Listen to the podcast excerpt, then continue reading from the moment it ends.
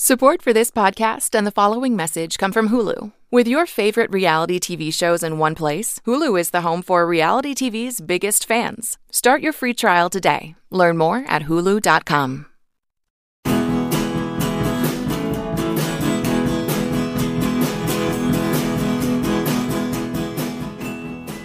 Welcome to Pop Culture Happy Hour, NPR's roundtable podcast about what we are watching, reading, and listening to. I'm Linda Holmes. I'm the editor of NPR's pop culture and entertainment blog, Monkey See. This week, we'll talk about the new fall drama, This Is Us, and the new fall comedy, Speechless. And as always, we'll close the show with what's making us happy this week, so stick around. Take Pop Culture Happy Hour and more with you with the NPR One app. NPR One finds you the best from public radio and beyond surprising interviews, local stories, and your favorite podcasts. NPR One is ready to make driving, holiday shopping, or cleaning the house better. Find NPR One on your App Store now. Before we get started here in Historic Studio 44, let's go around the table. Stephen Thompson, what do you do at NPR? I am a writer and editor with NPR Music. And Glenn Weldon, what do you do at NPR? I write about books, comics, and other stuff for the NPR website. And with us for our first segment on today's show is Ari Shapiro. Oh, Ari. Oh, hi. Ari, what do you do at NPR? I host All Things Considered, and funny enough, for the second half of the show, I'm also going to be a host of All Things Considered, but I'm not going to be Ari Shapiro. That's right, exactly. You will be taking a different form, and we will see how that goes. Wait, should we just tell people? Because if people decide, ugh, I hate Ari, I'm not going to keep listening Oh, to this episode, maybe they should know that halfway through this episode, none other than Audie Cornish That's is going to tag ah, out. That's right. And so you could just fast forward if you don't like me. Well, fortunately, we were able to get one of them each to talk about each of the shows on our agenda this week. First up this week, it's tough these days for broadcast networks to launch new hits in this crowded landscape that they're facing. Crowded landscape, see how I worked that in there? It's modern talk. Uh, but NBC has had a rare score with This Is Us, a pretty traditional family drama in a lot of ways. It follows three adult siblings Kate, who's played by Chrissy Metz, Kevin, who's played by Justin Hartley, and Randall, who's played by the wonderful Sterling K. Brown, who's having a very big year after starring as Chris Darden in FX's The People vs. O.J. Simpson series. It also flashes back to follow the lives of their parents, Rebecca and Jack, who are played by Mandy Moore and Milo Ventimiglia. Uh, you might have heard us talking about Milo Ventimiglia on last week's uh, Gilmore Girls show. Uh, and when the three of the kids were little is when these flashbacks take place.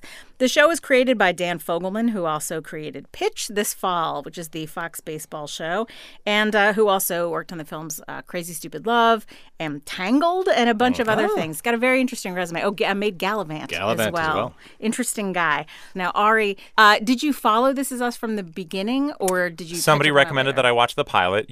So at the beginning of the first episode, you know you're following these four people who all have their 36th birthday on the day you're watching. Right. And it's only at the very end that you learn that one of those four people is the father of Right. the other 3 mm-hmm. And I thought, oh, this is so emotional and moving. And sure, there are a few little cliche hackney moments, but I was, you know, like misty eyed anyway. And I was like, how is this going to work for episode after episode after mm-hmm. episode for a whole season? And my husband and I kind of binge watched the season.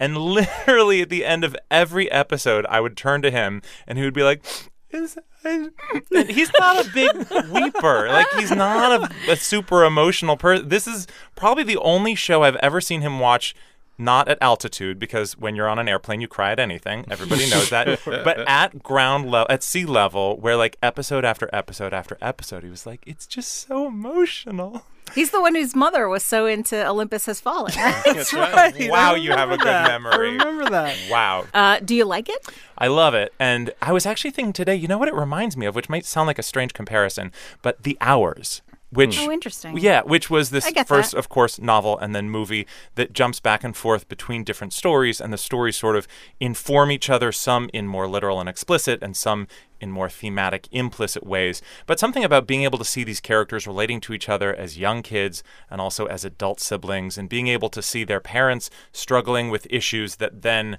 30 years later, you see the kids struggling with analogous issues. I think the ways in which the show talks about, you know, being the black kid of white parents or being overweight and trying to lose the weight or some of the things that might not be so new, but this show talks about it in sort of more thoughtful, valuable ways than I have seen network dramas talk about before. Yeah. It feels sincere without being way, way, way too soapy earnest.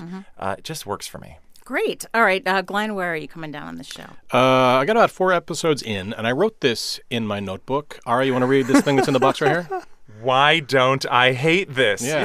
I get that. I was almost out many, many times. I was almost out with, I mean, as you mentioned, Ari, at about the 48 minute mark, you can set your watch to when it's going to just aim straight for your amygdala. And I find that uh, unseemly, for, for, for one thing. It's trying too hard. Let's talk about, we can't spoil too much, but there's a character named Miguel. He's got some old age makeup. It's terrible. Yeah, Um, it's not good. The relationship between the character of William, who is the biological father of the uh, the kid named Randall, played by Sterling K. Brown, has this relationship with uh, Rebecca, the mother, played by Mandy Moore, that is so tortured and I think goes over to the top of soapy. It's just it's being wrung a little bit too hard in a way that not a lot of the mm. other relationships are. It's way too early to say this, but I'm going to say it anyway. We have a character with alcoholism, or at least alcohol issues, that is being treated right now in a very TV alcoholic way. Yeah. In a very kind of, we see him drinking too much, and then there's a discussion, and it's just, it's too tidy. Mm-hmm. Um, Kate's laser like focus on her weight. Mm. I like that the fact that I'm seeing it, I'm not loving the fact that it's all I'm seeing of her. And finally, this show has a thing where I mean, this is broadcast, right? Broadcast means it's not doesn't have to be everything to everybody, but it wants to be many things to most people. Yeah. And so That's true. there's a lot of characters explaining their motivations. Uh-huh. So, so after all that, I'm curious how you answer your question in the big box. I'm getting to that. Okay. Getting to that. Getting to that. uh, but but I forgive the explaining the motivations to a certain extent because that feels like, and I'm basing this on nothing, that feels like network notes, where you mm, have a mm-hmm. character like Randall who is obviously being shaped by this need for perfectionism. We can see it in the performance. We can feel it in the story. We don't mm-hmm. need him to tell us that, and yet he tells us Yeah. that. The relationship between Randall and his wife Beth, played by Susan Kelechi Watson, is perfectly natural Yes. and unforced and absolutely funny.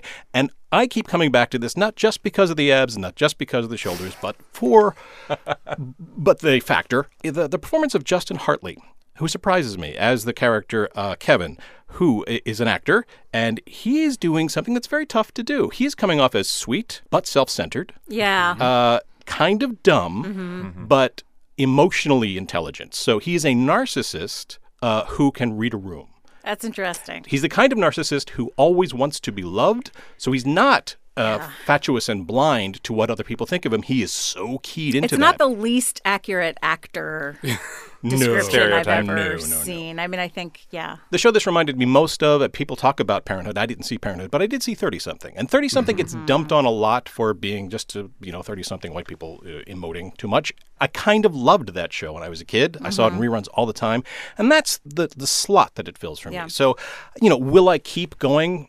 Episode after episode after, episode? I'm not sure, but I don't hate this, and I'm surprised that I don't. Interesting. How about you, Stephen? Where are you coming down? All right.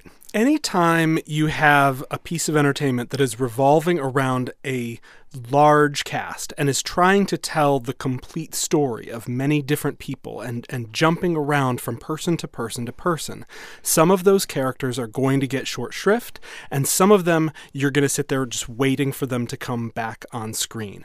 And I think that the effect of this show, jumping from character to character, makes these you know, after commercials are cut, what, 42 minute episodes really fly by in a way that I found very ingratiating, makes the show very bingeable. Several of those performances I particularly love. I love, as you said, Glenn, Sterling K. Brown. I could watch The Randall Show uh, just every week and, and, and never stop. I think the portrait of that marriage is wonderful. I'm very moved by the relationship with his long estranged father. I really like that actor, Ron Cephas Jones. I'm really in it for that story. But then the other characters, to varying degrees, the way they are treated bugs the hell out of me in a way that makes this show very, very uneven for me. The music, I think, is wonderfully chosen. You have a nice mix because you're talking about different eras. You've got your modern stuff with like Sufjan Stevens and Maria Taylor. Uh, you've got older stuff with your Nick Drake and Cat Stevens. It's predictable choices, but really nice choices.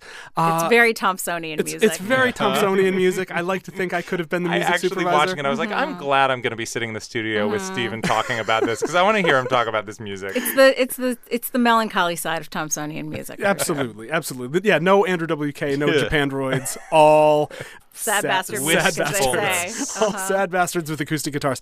The character of Kate, played by Chrissy Metz, I think is a very, very problematic construction on this show. And I, I like the actress. I think the character isn't is is likable, but the people writing the character and the vision of the character for the show does not extend beyond the fact that she is overweight. She's introduced to us falling off a scale. Later on in the show, there's this thing where Kevin, self-centered actor, is talking about his his family, and he says, "I've got," the, you know, he's really just reading like the plot description of the show. I'm not spending Thanksgiving in New Jersey meeting the walking slices of Wonder Bread responsible for this. Okay, Wonder Bread. Wow. All right, you are way off, sister. My family is, uh, we're like whatever the most interesting kind of bread would be. You know, we're like multi-grain bread, except we're not that healthy. We're like, uh, we would be ciabatta bread. That's what we are. Check this out. And I have a twin sister who is seriously overweight, and I have an adopted black brother who just recently reconnected with his biological father who is dying now.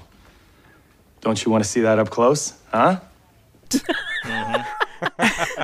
And first of all, I'm thinking like, who would introduce someone they love that way? Especially when you could say like the only thing that she has besides her weight is this very codependent relationship with Kevin. Like she has been his personal assistant. He could have said, "She's been my personal assistant." No, she's she's overweight. And then at another point, she says, "She says I've got all these issues I need to work on. It's not just the weight. I, it's all sorts of things I have. It's all well. There's the weight." Yeah. and you really realize like what short shrift that character has been given when i mean she has a love life there, there are all these things they could do with her that are not entirely monomaniacally focused on what they clearly see her as Yeah, it's interesting. I read an interview with Chrissy Metz, with the actress, in which she said that this character was uh, based in part on Fogelman's sister. And I don't know if that's true. You know, I don't know how true it is, but that's what she said in an interview. I find this character, you know, as Ari said and Glenn said, I'm certainly glad they're doing it. It's mm-hmm. cer- it's not really a story that you typically see at all, right? She's not a grotesque, she's not a person with no humanity to her. At the same time, I sort of feel like they want too much credit for the fact that she has any humanity at all, and I feel like they sort of want it to be like she's a person she's a normal human being give us our humanitas prize and i'm like i don't i don't necessarily feel like that's warranted and and like Stephen, i'm frustrated and obviously the story is very personal to me but i I think it is frustrating that it's the only thing about her because the weird thing is that's one of the traps, right? One of the traps is this is the only thing about me. This is the only thing. And, and in fact, the funny thing is, I personally think if you're in that situation, it's uh, it's very dangerous to think that. And I think for her, if she were this obsessed with it to the exclusion of everything else, it actually makes it much harder. Because what happens is then you're dealing with like if you think this is the only thing about you, then you're dealing with like a loss of identity, and your brain will protect you from that. And that's one of the things that would make it so hard for her. And if I believed that down the line the show was going to get there, that would be one thing. I'm not sure it is going to get there. And in the meantime, Stephen mentioned her love life. I would like to represent for the fact that I do not like that boyfriend at all. Nope. And Poor Toby. The funny, okay, so here's the thing: she is uh, a big woman. Toby is a great big man. The funny thing is, she met him in exactly the same way they meet on Mike and Molly, mm-hmm. and the way that that happens is they think who would ever want to date this great big woman? Oh, it would be a great big man. Where would a great big woman and a great big man meet each other? At a great big people's meeting. So they meet at essentially Weight Watchers or something like that. Mike and Molly on Mike and Molly met on at Overeaters Anonymous. It's like it's just so funny to me because that is not the way the world works. There's this feeling that to the people writing a show like this, that's justice, right? It's like who could we suggest would presume to date this woman? Only this dude. And I don't feel like they made any effort in the show to justify why she would date him except that he was willing to date her. Hmm. And so he's obnoxious. I don't think he's particularly warm. I don't think he's particularly funny. I think the character thinks he's funny. I don't think he's funny. I never believed for a minute that she was attracted to him. I never believed for a minute that she wanted to sleep with him for any reason except that he was willing to sleep with her and she was unhappy about being alone. Hmm. I never believed that she was attracted to him at all. And I feel like they have a very like pal-like relationship except that they both really want to be in a romantic relationship with someone. Mm-hmm. So I do not like that story at all. I know people don't like Toby. I kind of like Toby, and I think okay, part of it is I like that actor. Boo. I he he. I Not li- the actor. I like I like that actor. Uh, he's in the first couple episodes of Stranger Things. Okay. I saw him in a stage production of Hadestown where he played Orpheus. I thought he was very good. Uh, So I like him. I think part of his his role, and I think the only thing I that really bothered me about him is that he seems to be the only character on the show that gives her any opportunity to interact with humor. They, That's they, true. they they let the Sterling K. Brown Randall character gets to be funny. He Yeah. gets these riffs. He's he is a 360 degree character. Kevin has all this stuff about the sitcom that he used to be on. Right. I'm not fully on board with Kevin, but I they certainly give him opportunities to be funny. She has no opportunities to be funny. Yeah. She at least gets to find him funny. Yeah, and, and and I do want to just touch on the fact that while I'm talking about how the fact that I that story drives me crazy, I do want to say I agree with everybody else. I would watch the Randall show every single week. I think that story is so powerful. He is so good. Ron Cephas Jones is so good. Um, I love both of those performances. The relationship between Randall and his wife is the first thing on television to scratch my Eric and Tammy Taylor itch from Friday Night Lights, which is very, very difficult. That was maybe my favorite marriage ever on television. It's a wonderful relationship, and I really love that. Aspect. So what I'm getting here is that nobody else at this table had a tear seep from their eye in even one episode of this show. Is that I what have- I'm getting here? I have not cried at this show. I have am kind of cried at this show. perpetually at thirty thousand feet. Oh my God. Uh, uh, crying wise, That's I'm, true. I, I am. I cry at everything. I think true. I, I think I've I mentioned this before, but I think I s- cried at the end of Hop. and even so, this didn't do it for you. No, I, I, I welled up at various points. For one thing, I really found the relationship between Randall and his biological father, Ron Cephas Jones, to be very, very, very moving. And I, I and I've just found in general, like anything Ron Cephas Jones said, I kind of pulled into the screen a little tighter and the music it is plucking your nose Yeah. hairs mm-hmm. it's mm-hmm. it is doing work to make you true. cry I also find Mandy Moore's performance, especially in the later episodes of the season, where she is this mother who is trying really hard to make good decisions and making some really not very good decisions. And you see it in the moment she's making these decisions and 30 years later as she's dealing with the repercussions of those decisions. I think it's an incredibly sympathetic character and mm-hmm. performance. And, you know, having been in college during the Mandy Moore teeny bopper candy mm-hmm. music uh-huh. years, to see her in this show being so compelling is kind of surreal and kind of wonderful. She is good. I, I I like her. Linda, you're a Gilmore Girls person. I missed the Gilmore Girls talk. Were you distracted by Jack, the the dad played by Milo Ventimiglia? He's Jess from Gilmore Girls. Yeah. Uh, I talked to Jessica Reedy, our producer, before this taping, and she was saying like I just couldn't do it with that guy. I just I'm just watching Jess from Gilmore Girls. No, I like him. It's it is not an entirely dissimilar performance in some ways. It's a little bit of the same like ingratiating but kind of kind of like faux broy dude who's deep down sensitive. What do you what are you thinking, Glenn? I think, as a lot of people have written about, nobody had that body in 1980. That body did not exist in 1980. He would he would have been a, a weight lifter in 1980. Yeah, It's the it's- only I- way I that that see what you're happens. saying. I don't have a strong reaction to uh, the Jack character because I don't think he's being painted particularly um, clearly yet. But there's time. Yeah. Do you feel like the character design was patterned after Oscar Isaac in Show Me a Hero? He looks like Oscar Isaac in Show Me a Hero's like kind of grubby little brother. it's the hair. and the hair. sta- well, and the stash. And the stash. and the yeah. stash. I really like the beard and mustache look. I'm not crazy about the stash only look. No. I do on balance. I want to make sure that on balance, I, I say I do really like it. I do admire it. I think, like Stephen said, a lot of the music's wonderful. It's just uneven for me, and and uh, and I will be curious to see where they go with it. And again, I want to hear what all you guys think of it. So find us on Facebook at facebook.com slash PCHH or tweet us at PCHH. Ari Shapiro, thank you so much for being with us on Pop It is Culture Happy Hour. always a pleasure. All right. When we come back, we're going to talk a little bit about Speechless. So come right back. And I'll be Audie Cornish. nice. Support for Pop Culture Happy Hour comes from LearnVest. LearnVest is an online financial advice company focused on empowering people nationwide to make smart decisions with their money. If you want to know how aggressively to pay down your student loans, LearnVest can help with that. If you want to know how much you should put aside for saving or contributing to your retirement account, yep, they're on it. They'll create a custom financial plan. Plus, they pair you with a financial planner to help keep you on track. To see a sample plan and get a $50 credit, go to learnvest.com/happy. Welcome back to Pop Culture Happy Hour. You know, before we get to our next topic, we had the most magical thing happen. Mm. During the break, Ari Shapiro turned into Audie Cornish. Audie, what do you do at NPR? I am also a host at All Things Considered. It's just the most remarkable transformation. Yeah, I mean, I'm probably the better dressed host Yeah. of the two that you've are. had today. Exactly. Yep. Honestly, you're both natty as anything. yeah, I can say that because he's not here now. Yeah.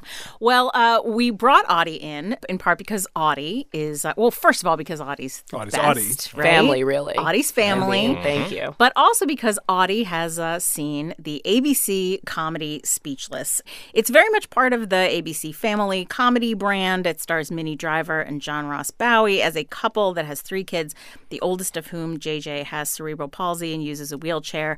And a lot of the early stories involve the family's move to a new house, in large part uh, so that JJ can be set up at school in a good situation for him. He's nonverbal, and at this school, he can have a new aide at this uh, school who works with him there. And so, in a lot of ways, it is kind of your basic family sitcom in setup. It also, I would say, follows a kind of a trend at ABC of having these family sitcoms that represent, you know, stories that they feel like are not being told, whether it's Blackish or Fresh Off the Boat, or, you know, going back to the middle, I would say also. Um, Modern Family, when it came on, although now it feels so much more conventional than it did when it came on. So I'm going to go uh, actually over to Audie first, since uh, since we brought her in here and turned Ari into her, especially for this conversation. Audie, you've been watching Speechless. What do you think? Well, it's interesting. We actually interviewed the show creator, Scott Silveri, and he talked about the fact that um, his older brother had cerebral palsy. And so this story has been sort of in the back of his mind forever to do something about a family. And he said that, you know, his brother is the person who affected him the most in his life and that he had never had a conversation with him because his brother is nonverbal.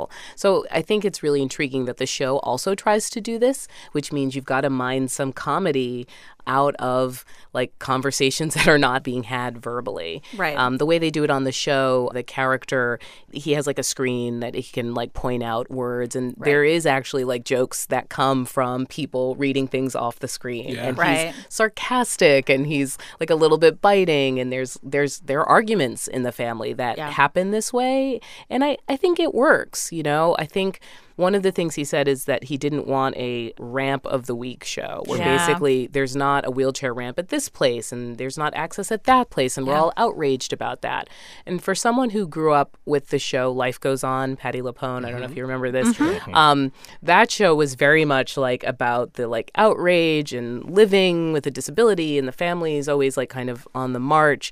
And this isn't quite that. This is definitely more in the like Roseanne Very much so. It is. field of vision in is. terms of sitcoms. Um, not married with children, but definitely that kind of like down in the heels, look at us, we're doing the best we can, and we don't care what anybody thinks attitude. Yeah. And I think that's actually really interesting and uh, Yeah. one of the better sort of angles of, of the show. And the accommodations that they make, the things that, that JJ needs, cost a lot of money. And they're open about the fact that this is where a lot of the family's financial resources are going and that it affects affects, you know, how they live. And there's a lot of, so this entire show opens with a bit where they are racing in the minivan to use a coupon before it expires. And they make a kind of a funny family racing down the street bit. Uh, Stephen, you talked about this show and you're making me happy. Why don't you talk a little bit about how you feel about it? Yeah, I like it a lot. And in the previous segment, we talked about how Kate on This Is Us is really given this one characteristic, and and the show doesn't really give her a personality beyond that. I think the first brilliant move this show makes is it really gives JJ a fleshed out character. He's sarcastic, he's Right. funny, he's interested in girls, he's he's a teenager and is constantly making mischief with the little dialogue board through which he speaks with, with the help of, of an aide or members of his family. And I think that decision right there is so smart. Like as as you you can read off the characters on this show and name a bunch of characteristics about them and personality traits and how they fit with other members of the family in a way that I found really appealing. And and I think, you know, Audie referenced Roseanne. And I think this show feels like such a spiritual descendant of Roseanne in a bunch of ways. They live in a dumpy house. They have difficult, uh, sometimes hostile relationships with the neighbors and other authority figures. They will mine humor from family attempts to extract favors and benefits from the fact that JJ has a disability, which gives the show a little undercurrent of darkness. And it's not just light family comedy. I, I think the way that they're able to make a complex and messy and kind of dirty in the grubby sense story out of this family I just find really appealing and I found the show very very bingeable for one thing I just blazed through it Yeah. Yeah. Uh, a little bit of full disclosure up front. I kind of know John Ross Bowie, who plays the father on the show. I was a big admirer of his book. He wrote a book about Heathers, about his, you know, sort of relationship to the movie and about the film itself. And uh, so I admire that book very much, and we've gotten kind of to know each other. I met him briefly at the Now Hear This festival. Yes, as we saw fact. him. We Yes, saw him. yeah So what I'm about to say might sound like it is colored by my positive disposition toward him. Sure. uh, however, that dude is what holds the show together.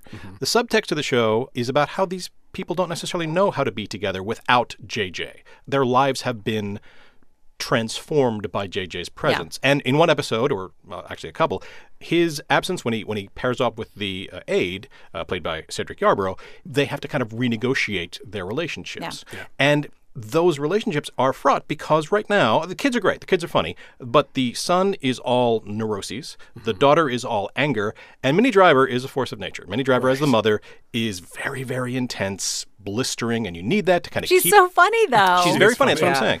And you need that to keep it from going off the edge of sentimentality.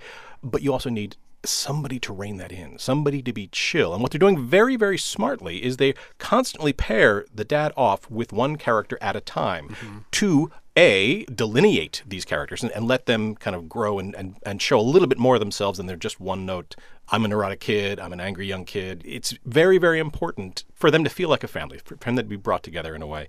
We don't talk about broadcast television a lot on this show because broadcast television delivers what it promises right? That's that's what Much it has to time. do. Much much of the time. I will always gravitate towards something like uh, search party fleabag chewing gum where the organizing principle as we talk about is not to ingratiate itself on you Mm-hmm. but to be this sort of spikier thing. Uh, that said I, I really enjoy this show. I think it's very funny. Although on your list, were any families on your list? Those were all found families, friend families. Yeah, well, there that's and there are other ones like Transparent and things like Yeah, that that are yeah. family shows, but they have that same quality of they're more openly, I think, trying to be abrasive and things like that, and and kind of the challenge is more is more placed forward. And I, I think I would push back against the idea that he's holding the show together in the sense that I think there are a lot of really wonderful things about that mm-hmm. show. I don't. I don't necessarily agree with that because I do think Minnie Driver's performance in this show sets a lot of the tone for how the family functions. And one of the things that I love about her performance is that I think the show is very honest about the fact that on the one hand, she makes the comment in the first episode that that JJ has exactly the right mom.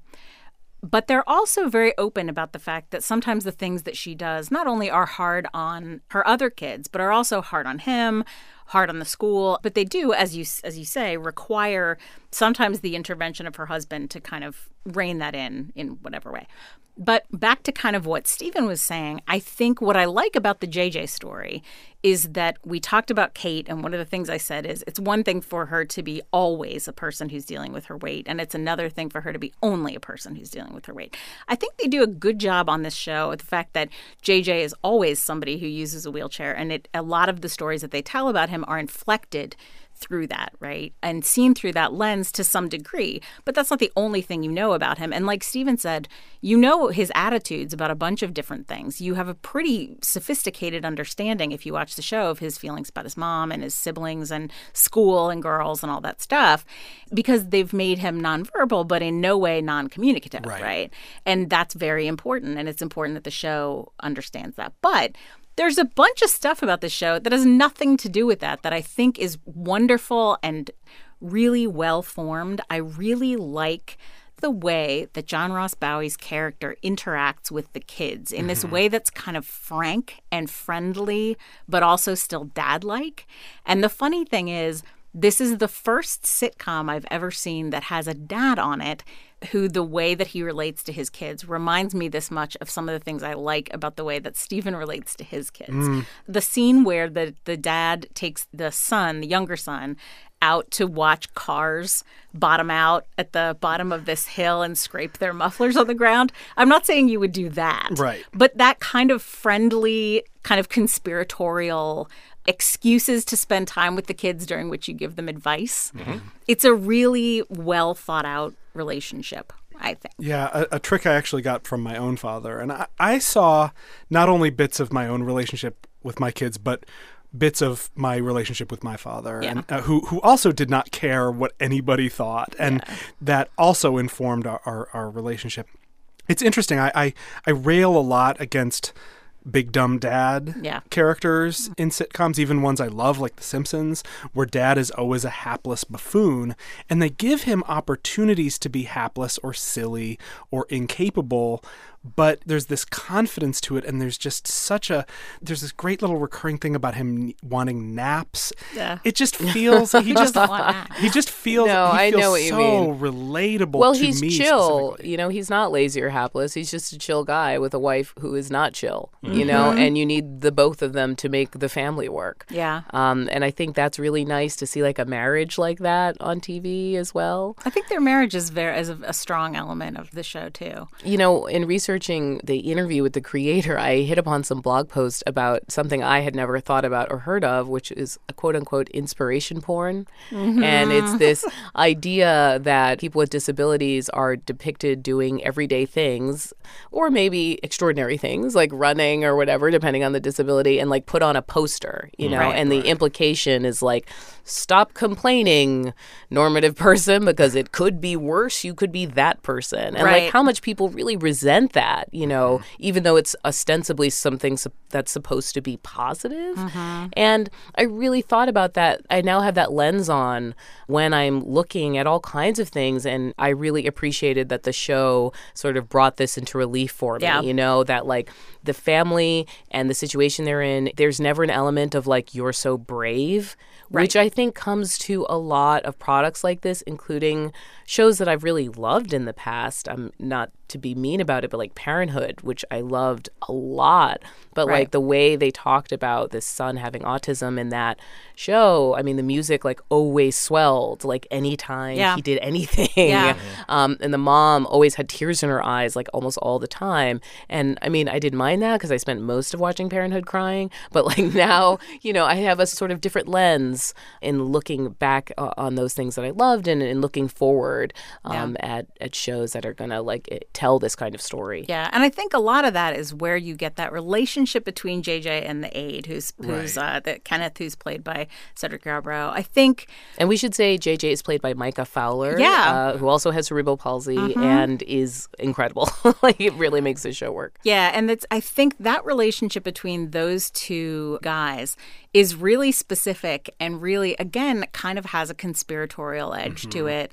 They sometimes have conflict. They spend a lot lot of time together. Well, There's he's our a- window into the character, Right, right? Like right. he's the guy who doesn't. He started out the groundskeeper on the show and then became the aide, and Right. so he is our way of starting from getting Right. the 101. He's sort of the Right. Oh viewer surrogate Yeah. into this He's family meeting the for family. one thing. And I and I think that relationship has so many nice aspects. There are kind of subtle, not entirely explained conflicts between them about trust and issues that they have about you know if we're going to be in this very close relationship that really is very closely collaborative um, if nothing else that you have to develop trust in certain ways and you have to decide what's okay and what's not okay inside that relationship, which I think has been really cool. One way in which I think this fits this family of ABC comedies, in addition to the fact that they have a kind of a similar rhythm and shooting style and all that stuff, I think they have a kind of a look to them in the same way that CBS sitcoms have come to have a look to them. But also, if you look at Blackish and if you look at Fresh Off the Boat and if you look at this, those are all really good funny sitcom moms.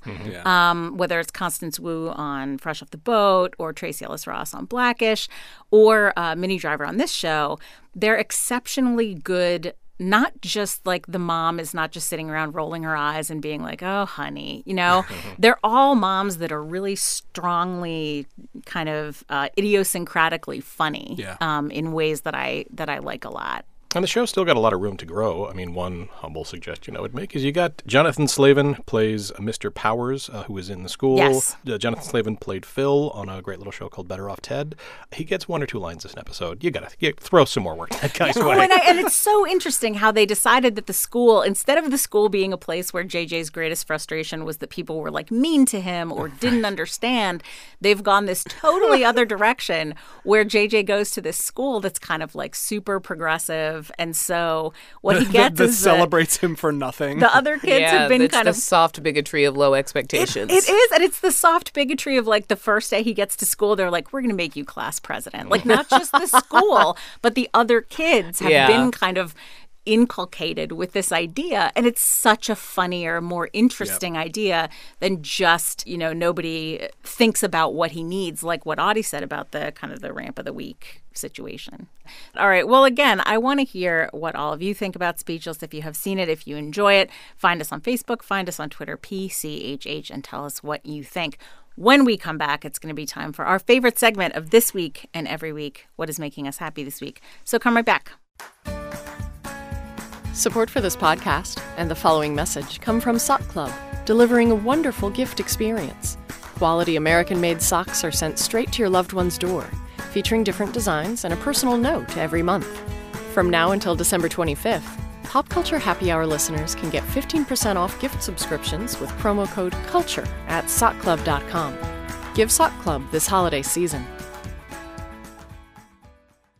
Welcome back to Pop Culture Happy Hour. It's time for our favorite segment What is making us happy this week? Stephen Thompson, what is making you happy this week? Two movies. It is Oscar cramming season, which means that uh, while things are still a little slow in my life, I'm trying to see as many of the likely to be Oscar nominated movies as possible. And one of those is Manchester by the Sea. Now, I say that uh, Manchester by the Sea is making me happy. It's making me happy the way, like, Amour made Yeah, me happy. yeah. It is it is bleak. It, it is grim. uh, it was sold to me, I think, as even bleaker and grimmer than it was, which made it go down a little more smoothly. It is an acting clinic. There are two great performances in this movie that we will be hearing about a lot in the next couple months. Uh, Casey Affleck uh, in the starring role, very unlikable character, but a wonderful, wonderful performance, and about three minutes of brilliant acting by Michelle Williams. We talked about this movie a little bit in the Toronto segment. I have seen it. I liked it a lot. It's a little tough to slog through, but it's a good one. Tough. Uh, the other one, not not an Oscarsy uh, movie, but a movie that the family sat down to enjoy recently. My daughter loves Japanese animation. She loves horror, and so my girlfriend Katie thought that it would be time to share with her Princess Mononoke. there we go. Which manages to combine Japanese animation with a lot of blood and a lot of incredibly strong female characters. It is a terrific movie. My daughter loved it. I had come to think, you know, over time, like you're just even though you know this this body of work, your perception of it changes in, ter- in terms of the later movies. You know, I'd seen like the Arrietty movie and mm-hmm. Ponyo, mm-hmm. these kind of G-rated family movies. Seeing a really bloody, horrific one was a nice reminder of just how versatile Miyazaki's uh, incredible filmography is. So, Princess Mononoke. Thank you very much, Stephen Thompson. Glenn Weldon, what is making you happy this week? Well, before I get to the happy, uh, let me just say a couple things I like. Here's a couple things I like, Linda Holmes. I like uh, the writing of Taffy Brodesser-Akner. Yes. Whenever I see that byline, whether it's a celebrity profile or just an essay, I, I seek it. I seek it out. I also like, of an afternoon, uh, imagining to myself what the director and designer Tom Ford might be like. Just how buttoned up and starchy and staunch and severe and judgy he might be. In my head, he's like that. are you dressed as you are now? That might be why. That's right. Yeah. Um, I mean, it's Tom Ford. Yeah. In the December uh, 2016 issue of GQ magazine, Taffy Brodesser-Akner interviews Tom Ford. And let me just Oh, put it this way neither one of them disappoints. oh boy. The name of this interview is Tom Ford on Sex, Death, and Penetration. Let me read you a uh, an excerpt very briefly. Pulls out several sheets of paper. this is uh, this is a, a parenthetical break in the middle of this interview. This is Taffy Brodesser-Akner speaking. At one point, I asked Tom Ford if he owns sweatpants, and that did not go over well. He looked hard at me, trying to ascertain if I was kidding, and furrowed his brow. He has a great dermatologist, and despite some filler and some Botox, he has a full range of movement in his face. I looked at him with wide eyes and an expectant smile, and once he determined that I was serious, he said no in a way that made me not follow up. Then also, I mean, really, no. And no, absolutely not. But Tom Ford is kind and doesn't want me to have a bad experience during this interview, and so he concedes that he's a member of a tennis club in London that only permits its members to wear white, and yes, sometimes he does get into the car in this one pair of white sweatpants since it's required. But no one on the streets sees him because his driver pulls him right up to the club. This seamlessly transitions into a conversation about men should never ever wear shorts unless they are within very close proximity to a pool but literally like the deck of the pool, not the eating area. In the eating area, you pull yourself together and put on some pants, for Christ's sake. You're eating. Quote, it's a very American thing, that weird thing where you go to the Hamptons and people are in shorts, loafers, and blazers. No. Unquote. Oh, boy. uh, two things. Tom Ford is Tom Ford and all over the place, uh, exactly as I wanted him to. And, and B, he's right. Shorts are terrible. Oh, for Didn't heaven's mention that sake. we're shorts. Surprise ending. yeah, I didn't see that coming. So again, that is Twist ending. There's also a, a video at the bottom of the page. If you go to the page online Sure. of this thing, where Tom Ford is is expatiating i- in a way that's just Does great. it look like a liquor ad? It does. It does. Yeah, yeah. It's Everything exactly. it does looks like a liquor ad. So ad. that is again, that's in GQ magazine, the December issue. Tom Ford on sex, death, and penetration. This you made my you made my week there, Glenn. Audie Cornish, what is making you happy this week? I'm bringing two podcasts that I enjoy. Oh, wonderful. Um, and one is from BuzzFeed. Their podcast, Another Round, is Mm-hmm. back. Uh, the hosts, uh, Heben Nigatu and Tracy Clayton, do loads of interviews with kind of like you know writers and personalities and and politicians famously Hillary Clinton and I think the show really makes its mark with their interviewing style and the way they kind of coax people into conversation and looseness and they're back with Janet Mock the TV personality and transgender rights activist. And she, I saw on Twitter she was saying it was one of the best interviews I've ever done. And you know full disclosure I've been on their show and I felt the same way. Like mm-hmm. talking to them just felt so dangerously easy. So another round BuzzFeed is back. The second one is from Gimlet and it is a podcast called Homecoming. Now, I would just call this a radio drama, but I hear these days this is being called an experimental fiction, podcast. Yeah, yeah. Um, so, Hat tip to Welcome to Night Vale. yeah, yeah, exactly. So, depending on uh, what generation you are interested in belonging to, a thing that you hear in your ears that is fiction is back. It's from Gimlet. It's really contemporary in the way that it plays with what Glenn has called puzzle box kind of shows. It's a mystery. And they really hooked me with the cast Catherine Keener, David Schwimmer.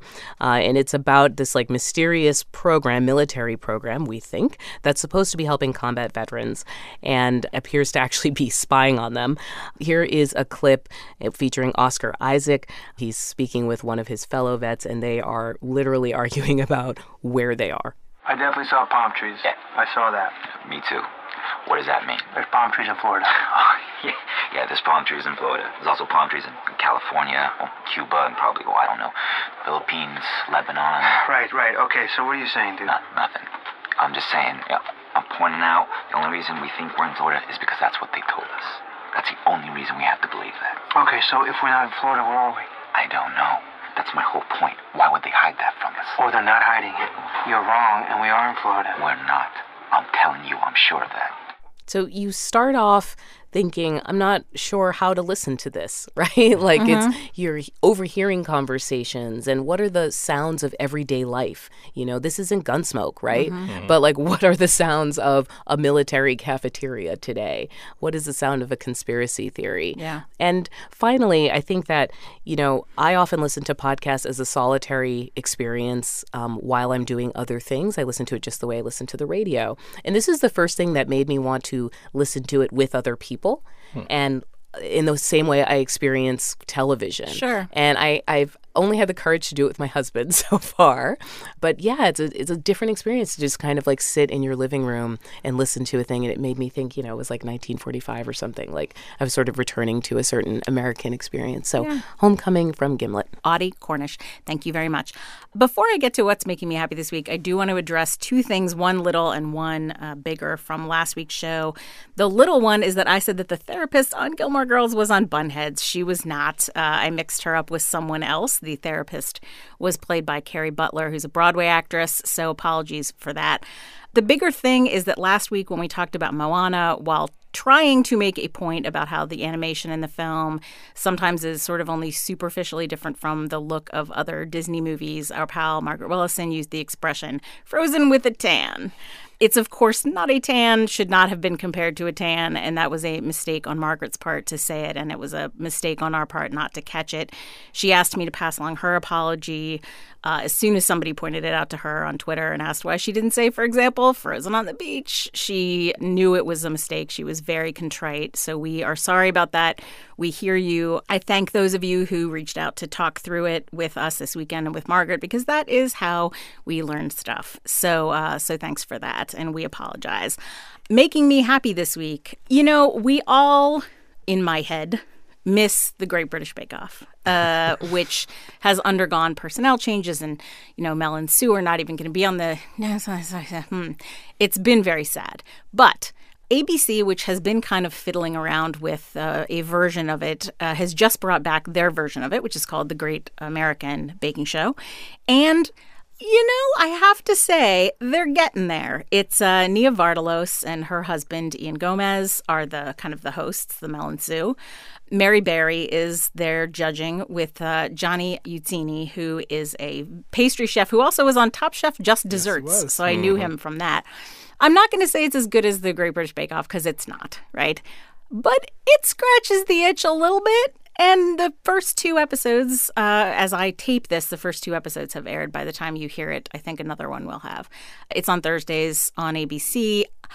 You know, I think that the chemistry in a show like that is very mysterious. And, you know, it's difficult to land in a place where you're really getting what you want. But I do think that they are approaching something that is absolutely good enough that it pleases me. It makes me happy. It makes me feel some of the same kind of feelings about nice people who are basically decent on a competitive show, which is something that American reality television does not always deliver in a way that's not over the top cloying. But it uh, it pleased me. It made me very happy. So that is what is making me happy this week. And before we go, we do want to uh, to mention, as uh, we mentioned this last week, we'll mention it again. If you are, if you like this show, if you like Code Switch, if you like the Politics Podcast, if you like Invisibilia, if you like the TED Radio Hour, if you like How I Built This, I'm trying to All run songs through considered. all songs considered. We're running through a All bunch Latino. of our podcasts. If you like the Book Concierge uh, Yes. on NPR.org, if you like the NPR Music, you know, 50 uh, albums and 100 songs or Yes. 50, 100 songs that are all d- really wonderfully designed digital projects, then the best way to support that stuff is to support your local station. And if you're doing that, we really, really appreciate it. That is how you support the public radio system. There are people who say to me, but I don't listen to your show on my local station. And I say to you, the microphone into which I'm speaking right now is supported by your local station. Our producers were all trained on radio, which is supported by your local station. So believe me that if you are supporting your local station, you are supporting us. We are really grateful. My little trick last week was end your contribution in and 44 cents because that's what I do because in honor of Studio 44. So uh, if you are doing that, we appreciate it. If you are not doing that, maybe consider starting. Uh, it's a good move and it will make you feel wonderful about all the support that you're giving to projects that we hope you like. And that brings us to the end of our show. You can follow all of us on Twitter. You can follow me at NPR Monkey C. You can follow Stephen at I Dislike Stephen. You can follow Glenn at GH Weldon and Audie at NPR Audie. And if you want to follow Ari Shapiro, who turned into Audie Cornish, you can follow him at Ari Shapiro. You can follow our producer Jessica Reedy at Jessica underscore Reedy and our producer emeritus and music director Mike Katzif at Mike Katzif, K A T Z I F. Mike's band, Hello Come In, provides our in and out music, which you are bobbing your head to right now. So thanks to all of you guys for being here. Thank you. Yeah, thank you. And thanks to all of you for listening, and we will see you right back here next week.